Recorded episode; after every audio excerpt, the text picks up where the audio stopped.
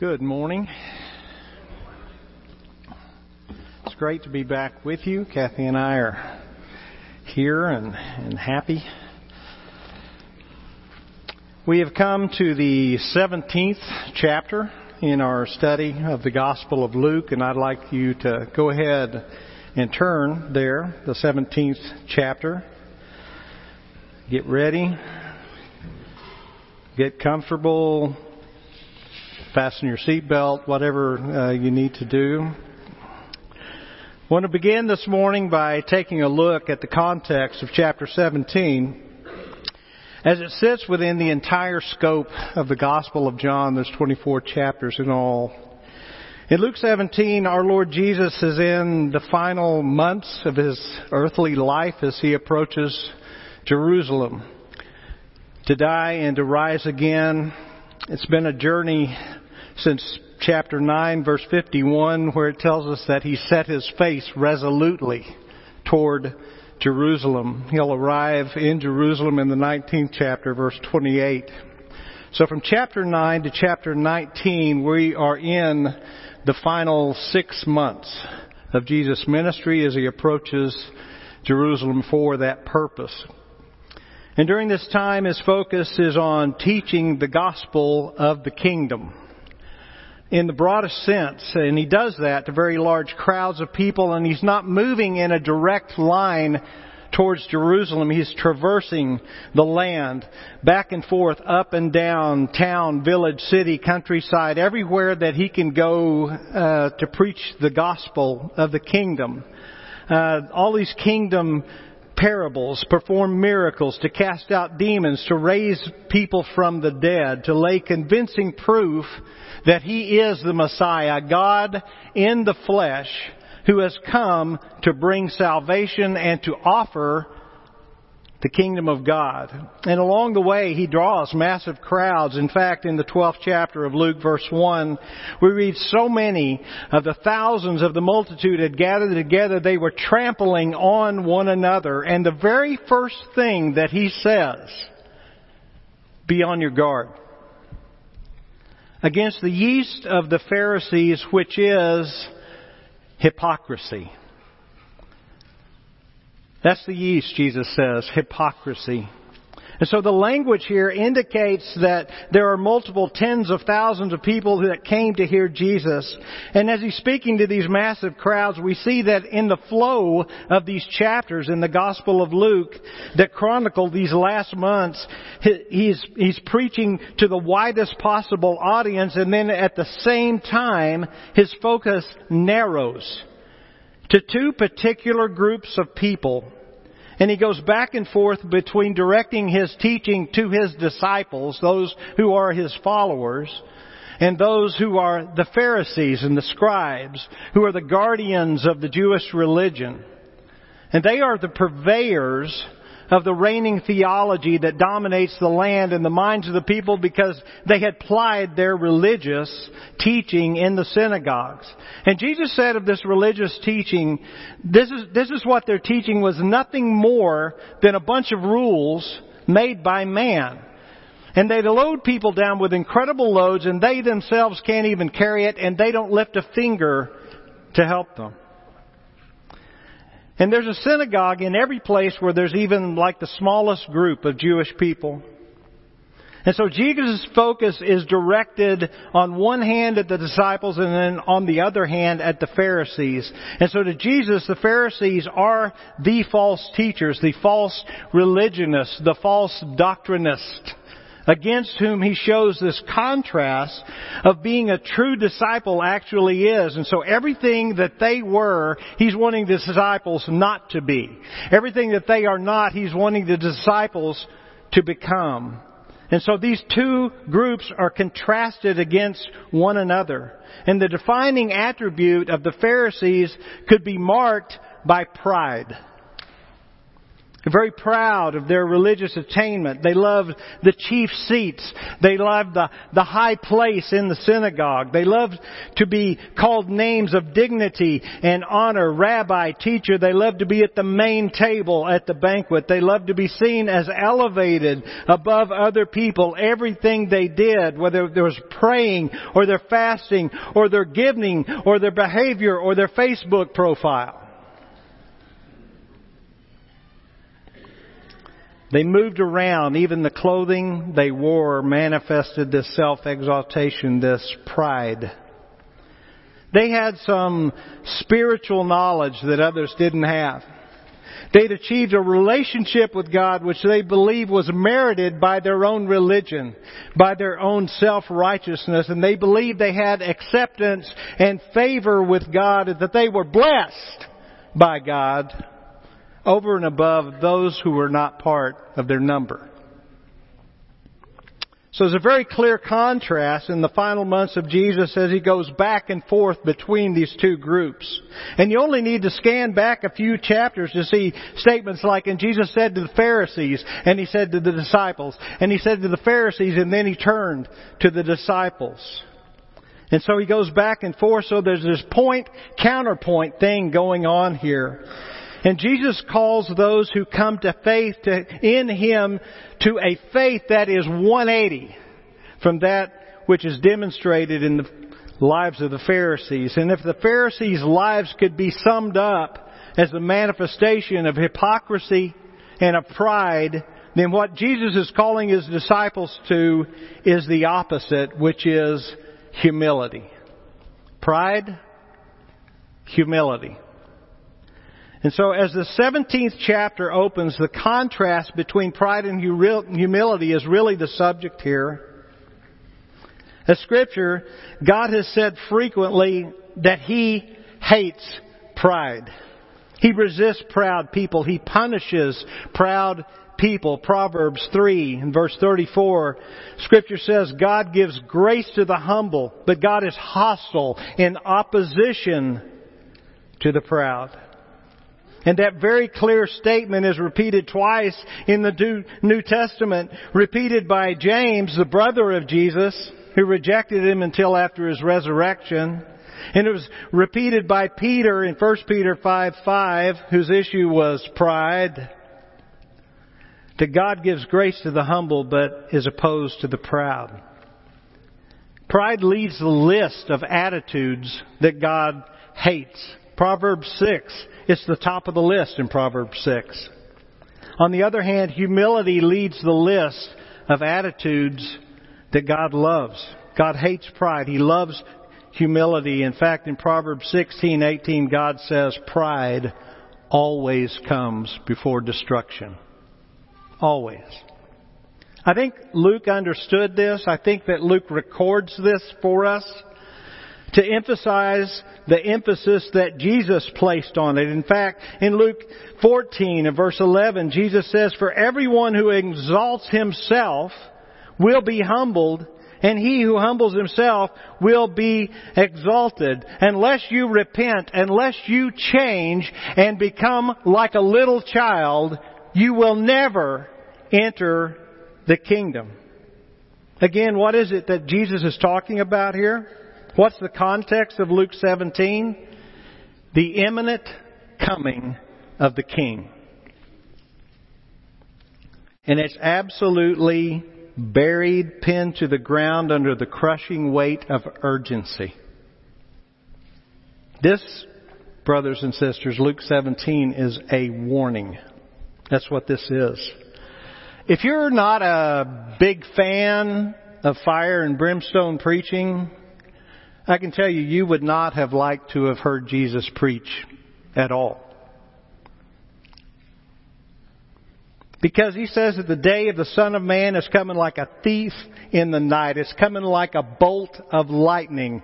He is treading out like a winepress the fury of the wrath of God and the people on the earth are going to mourn because of him. And that's exactly part of our text this morning. Look at Luke 17, 26 to 33. We're going to kind of come sideways into this. Just as it was in the days of Noah, so also will it be in the days of the Son of Man. People were eating, drinking, marrying, being given in marriage up to the day Noah entered the ark and then the flood came and destroyed them all. Verse 28. It was the same in the days of Lot. People were eating and drinking and buying and selling and planting and building. And the very day that Lot left Sodom, fire and sulfur, fire and brimstones, where the term comes from right here, rained down from heaven and destroyed them all. Verse 30, it will be just like this on the day that the Son of Man is revealed. Verse 31, on that day, if you're on the roof of your house, you got no time to go get your stuff. If you're out in the field, don't go back home. And then look at what Jesus says in verse 32. He says, do you remember Lot's wife? She did that. Vaporized. Nothing but a little pile of salt. Verse 33, whoever tries to keep their life will lose it, and whoever loses their life will preserve it. Utter urgency, utter warning. The king is coming. So what's Jesus talking about here? Son of Man, the Son of Man prophecy. Jesus uses that title referring to himself 106 times. And what does it say? Daniel 7:14. He was given authority, glory, sovereign power. All nations, all peoples, every language worshiped him. His dominion is an everlasting dominion that will not pass away. His kingdom is one that will never be destroyed. So this is about the king and the kingdom. But before we can ever look at what the kingdom will be in the future, we have to understand what the kingdom is in the present. Before we can look at the future reign of the Lord Jesus Christ, we need to look at the present reign of the Lord Jesus Christ. Look at verse 20 of this chapter. Luke tells us, Now having been questioned by the Pharisees as to when the kingdom of God was coming, Jesus answered them. He said, the kingdom of God is not coming with signs that can be observed like, hey, there it is, or hey, here it is. For behold, the kingdom of God is in your midst. It's among you. It's within you. Where's the kingdom of God? It's wherever the king is. And Jesus says, I'm standing right here. All authority in heaven and all authority on earth is mine. Moreover, the Father judges no one. All judgment belongs to me. Now, just the topic of kingdoms and kings is kind of foreign to us. We've never had a king in the United States of America. In fact, this country was born in a revolution against a king. We pride ourselves on never having been dominated by a king. Most of the civilized world and now for, and for a long time just doesn't exist under the rule of kings. There are some royal families here and there who are more symbolic than actual in their sovereign power. The world's moved away from kings. We don't live under people who can do whatever they like whenever they like, with whom they like, without any recourse. In fact, when we find somebody who rules like that, what do we call them usually? A dictator. And the free world becomes outraged with the idea of autocratic domination. We gather our political powers and sometimes our military powers, and we try to liberate these people who are under absolute dominion over someone else. This world is not a world of kings anymore. We have no experience with what it means to live under absolute sovereignty. Our understanding of sovereignty and power, our understanding of privilege and authority and rule is diffused. It's diffused into a balance of power that is spread across many people and agencies and institutions in kind of a checks and balance system. And in fact, even the system is basically the product of the population. The people determine who they're going to give authority to. So ultimately, it's the people who are sovereign. It is the very opposite of what it is to live under the rule of a king. We want to make sure that nobody has too much power anywhere over anyone at any time. Even in our churches, we want independence, free will, autonomy. I don't want anybody telling me what I'm supposed to believe. So we don't have a very good understanding of living under the reign of a king. It is precisely the thing that our society disdains. That is exactly what Jesus Christ claims for himself. Absolute supremacy, absolute sovereignty, absolute free exercise of His will without any consultation, without any restraint. That's exactly what it means to be king.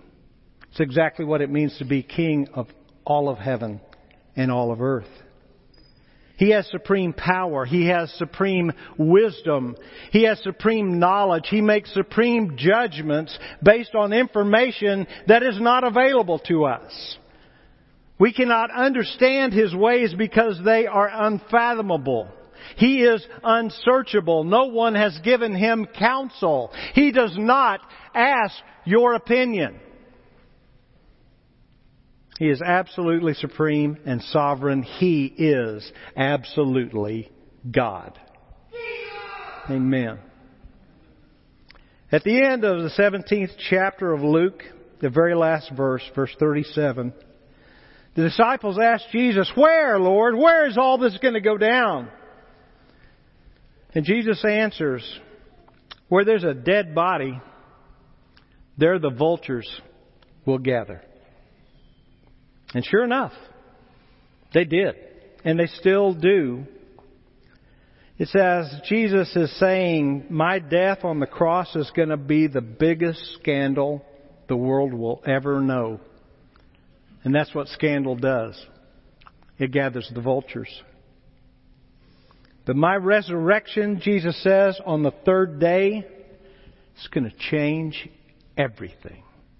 Everything in heaven and everything on earth forever and ever. The King is coming. That's exactly what Jesus said five chapters back in Luke 12, 49, 51. I have come to bring fire on the earth. How I wish it was already kindled. But I have a baptism to undergo and what constraint I'm under until it's completed. Did you hear that? Everything you see Jesus doing in these Gospels prior to His resurrection, He is constrained. Well, guess what? He's not constrained anymore. Do you think I came to bring peace on the earth? That's what everybody's praying for. No. I didn't come to bring peace on the earth but division. A sword, he says in Matthew 10. Jesus says, I'm going to force you into a corner and make you choose. Who do you say that I am? It's your choice. That's Luke 9:20 where this whole thing began. It's exactly what Jesus said to Nicodemus in John 3:14, just as Moses lifted up the bronze snake in the desert on the pole, this is Numbers 21, so the Son of Man in the same way will be lifted up on a cross at his crucifixion. It will be a scandal. The vultures will gather. John 3:16, God so loved the world that through Christ's scandalous death he would force people into a position to be given an opportunity to choose. Every person. must choose. No one else can choose for you life or death. It's your choice. Just as it was in Numbers 21, we're all snake bit. Death is our default. To put it more clearly, hell is our default destination. But Jesus provided the way, the truth, and the life. It cannot be earned. Salvation is a free gift, but following Jesus into His kingdom will cost you absolutely everything, even your very life. And Jesus says, whoever, whoever would come after me, because everybody's got a choice, must deny themselves and take up their cross every single day you're on this planet and follow me. In Luke 14:27, whoever does not carry their own cross and follow me cannot be my disciple. Hypocrisy, humility. That's the choice. Humility leads to death. I mean, hypocrisy leads to death. Humility leads to life. That's the context of Luke 17. Based on that context, let's allow, turn our attention to the first 10 verses of this chapter. We're not walking through the front door of this chapter like we normally do. It's more like we are climbing through the bedroom window of our hearts to look at this, where we live, where we make our messes. Jesus said to his disciples, things that cause people to stumble, the ESV uses the phrase temptations to sin, things that cause people to stumble are bound to come. The ASV says they're impossible to avoid. But woe to anyone through whom they come. It would be better for them to be thrown into the sea with a millstone tied around their neck than to cause one of these little ones to stumble. So watch yourselves. Let me stop right there for a moment. I'm convinced that whoever assigned these verse breaks right here sometime in the 6th or 7th century made a big mistake. Because this three word sentence should have been placed in verse 2. Because this is all one thought. So watch yourself, Larry. We tend to read this based on the verses that follow that offense is always the other person, that I'm just innocently walking through my life waiting to be offended, tempted, or made to stumble because it's inevitable.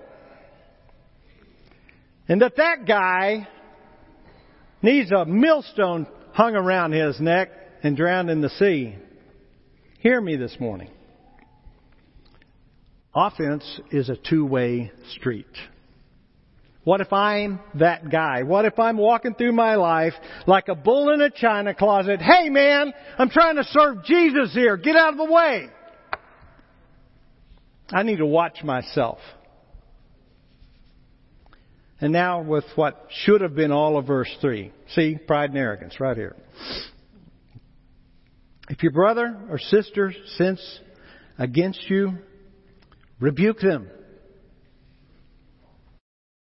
When you rebuke somebody, don't you want to rebuke them real good?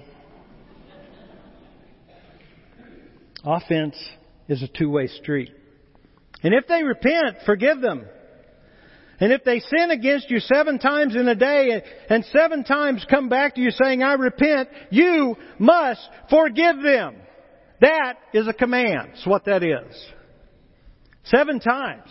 As Peter says, hey, that's like a lot of times.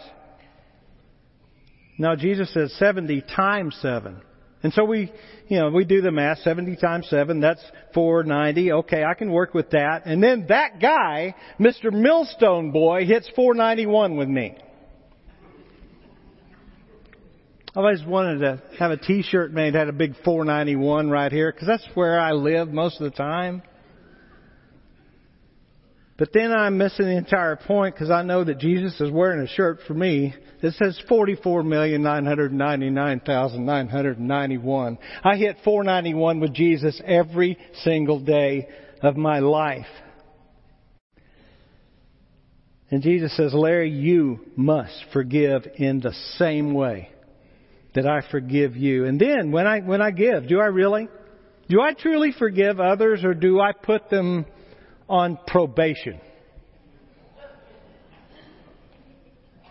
Yes, I do that. Yeah, I'll tell you when you're out of jail.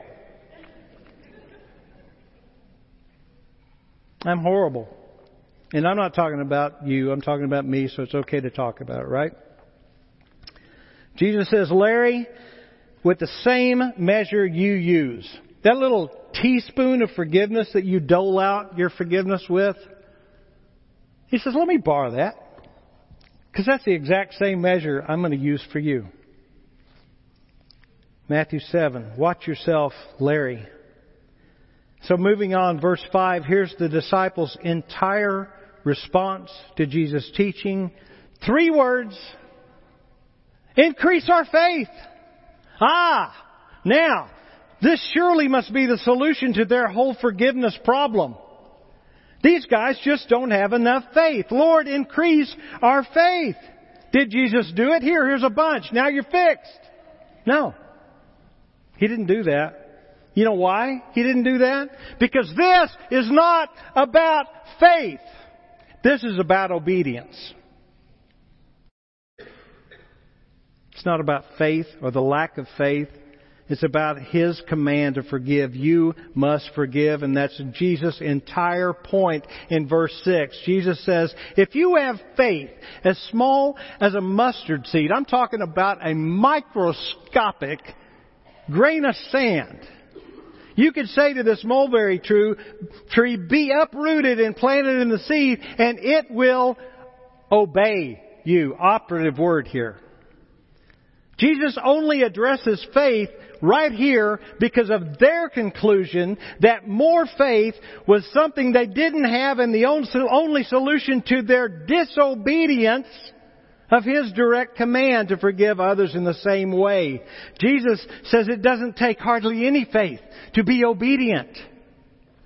That's his whole point. We are reading verse 6 totally upside down. As much as we want it to be, verse 6 is not about obtaining enough faith to have the ability in our own strength of will to take command over mulberry trees in our lives, whatever they are our problems, our situations. In fact, I think I'm the mulberry tree in this scenario.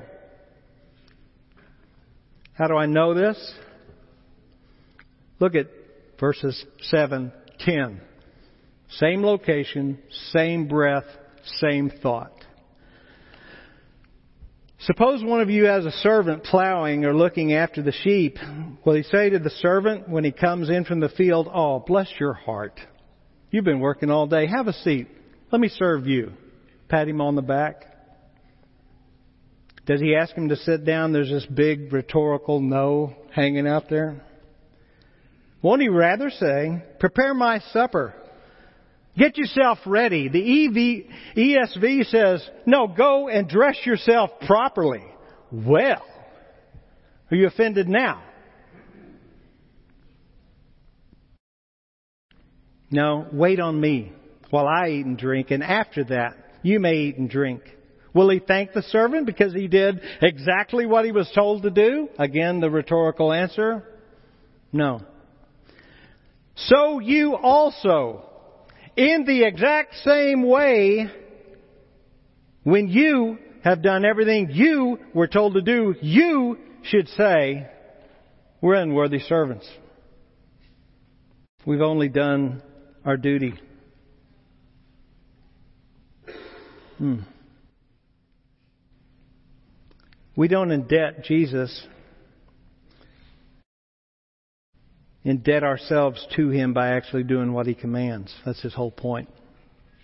If you and I claim to belong to Jesus, we are slaves to obedience. We are slaves to forgiveness. We must obey. We will never be set free from that ever. We're not our own. We have been bought with a price. That's why Jesus said, count the cost. Salvation is free, but being his disciple will cost you everything. We are unworthy servants. We've only done our duty. The ASV uses the word unprofitable servants. Do I have that attitude? Or do I think because of my service to Him, He owes me? I told you we're coming through the bedroom window here. There's my underwear, my socks are in the floor.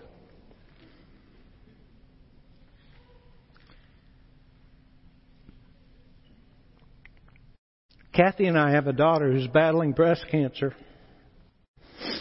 It has now become stage four metastatic breast cancer. Her name is Kendall. The chemo she received four years ago, which was supposed to have eliminated the cancer, has resulted in an irreversible cardiomyopathy, which has reduced her heart function to about 30%. I'm really struggling with my attitude. And I know without a doubt I'm absolutely unworthy. But what I don't know is whether or not I'm an unprofitable servant because as I pray my guts out for her, I'm really struggling. You want honesty, humility? Your messenger this morning is weak, powerless, and helpless, and totally out of options. And I am suffering from spiritual leprosy which is what the next section is about. We'll get through this, I promise. Look at Luke 17, 11 through 19. I could spend an hour talking about these nine verses, but we don't have time. I could talk about the physiological realities of having leprosy and what we know now from modern medical research, but I won't. Leprosy is horrific. It is such a serious and communicable disease that God Himself, in Leviticus 13 and 14, lays out this very long and careful prescription for determining whether somebody had this disease and what to do as a result. The local health inspectors were the priests. Since there was their responsibility to know the law of God, to apply the law of God, and since this was laid out in the law of God, if you had a skin disease of any kind, you went to see the priest and went through this process. Everything that's required. Leviticus 13 and 14, you can read it. And if it's determined that you had leprosy, you just lost everything. I mean everything. Your wife, your kids, your family, your home, your synagogue family, your, your job, your whole life then you were removed from every social situation in society. The only people you could ever associate with were other lepers. You were driven out to live in colonies. It was the absolute worst. The people you needed most, you couldn't go near. You couldn't associate with people in any other place whatsoever. You were an alien from all of life and left with others in your same horrific misery. They were the most miserable of all people.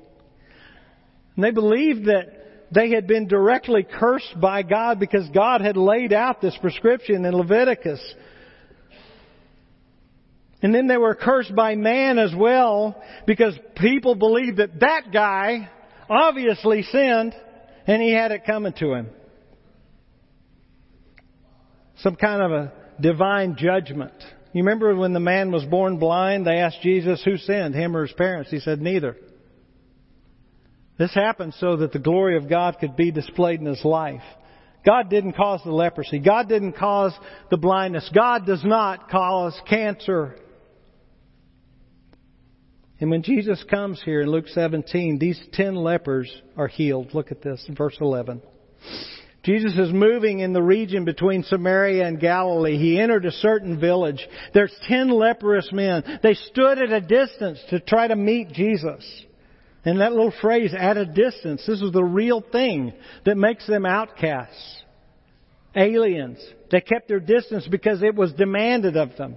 So they only came as near as they dare. And in verse 13, it says they raised their voices, their feeble voices with their affected larynxes. Jesus, Master, have mercy on us. This is our only hope.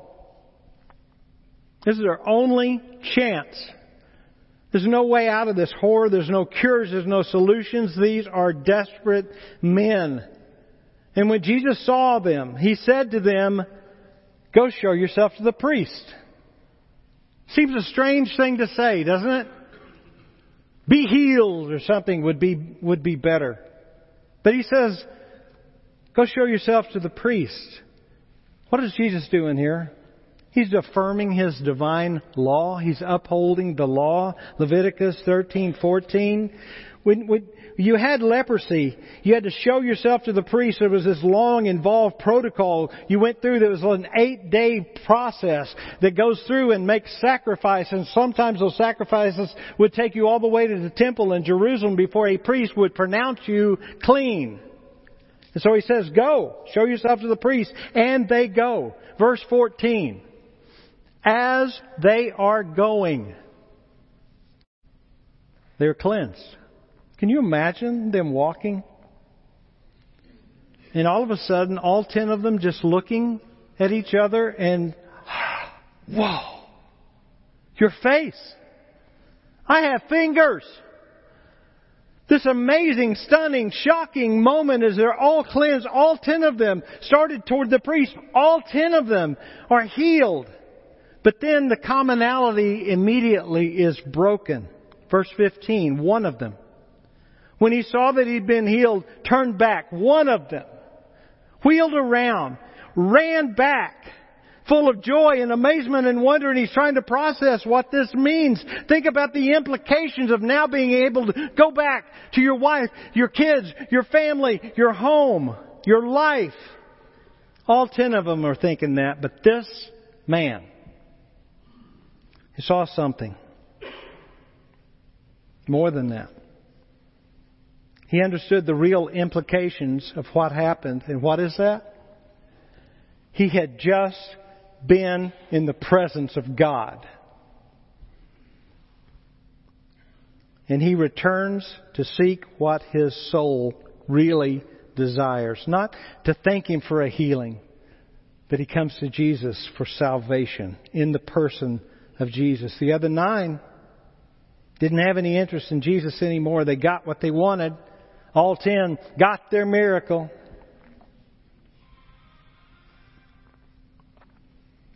Only one returned. The other nine, no desire to worship Him, no desire to glorify Him, no desire to thank Him, because they didn't see Him as God. We're going to worship God in the temple. They didn't realize God was standing right in front of them. This one man had just come face to face with God and his soul was traumatized. And he fell on his face in utter gratitude. All ten got their miracle. All ten were healed, but only one was saved that day. And Jesus asked, Where are the other nine? Where are they? What's the point of all this? There's a big point right here. What we see in this one man, by their fruit you will know them. There's trust, gratitude, humility, devotion, love, praise, worship. That's just simply not present in the other nine. It's a faith that embraces Jesus as God, as Lord, as King, it's a faith that falls on its face in Jesus' very presence. It's a faith, an attitude of the heart, Jesus says, that saves you. There's two primary sins, I think, that are the most basic of all sins. Truly the root of every other sin. First one's selfishness. Refusing to honor God as God. Refusing to submit to His rule, His reign, His authority, His commands. In other words, disobedience. You ain't the boss of me. The other one, ingratitude, pride, arrogance before God. If I were to ask you what your most base sin is, your worst action of evil, would you come up with something like ingratitude? I doubt it. But there it is. In Luke 17, that ingratitude is our fundamental problem. We think God owes us everything we receive and much, much, much more. I realize that you guys have just now heard this message. I've been sitting in this chapter for the better part of a month, studying for the sermon. I got to tell you, I'm convicted beyond words because I'm guilty of all of it, every single bit of it. So today, I'm responding to this warning. I repent on my face. I choose Him over me. I'm done.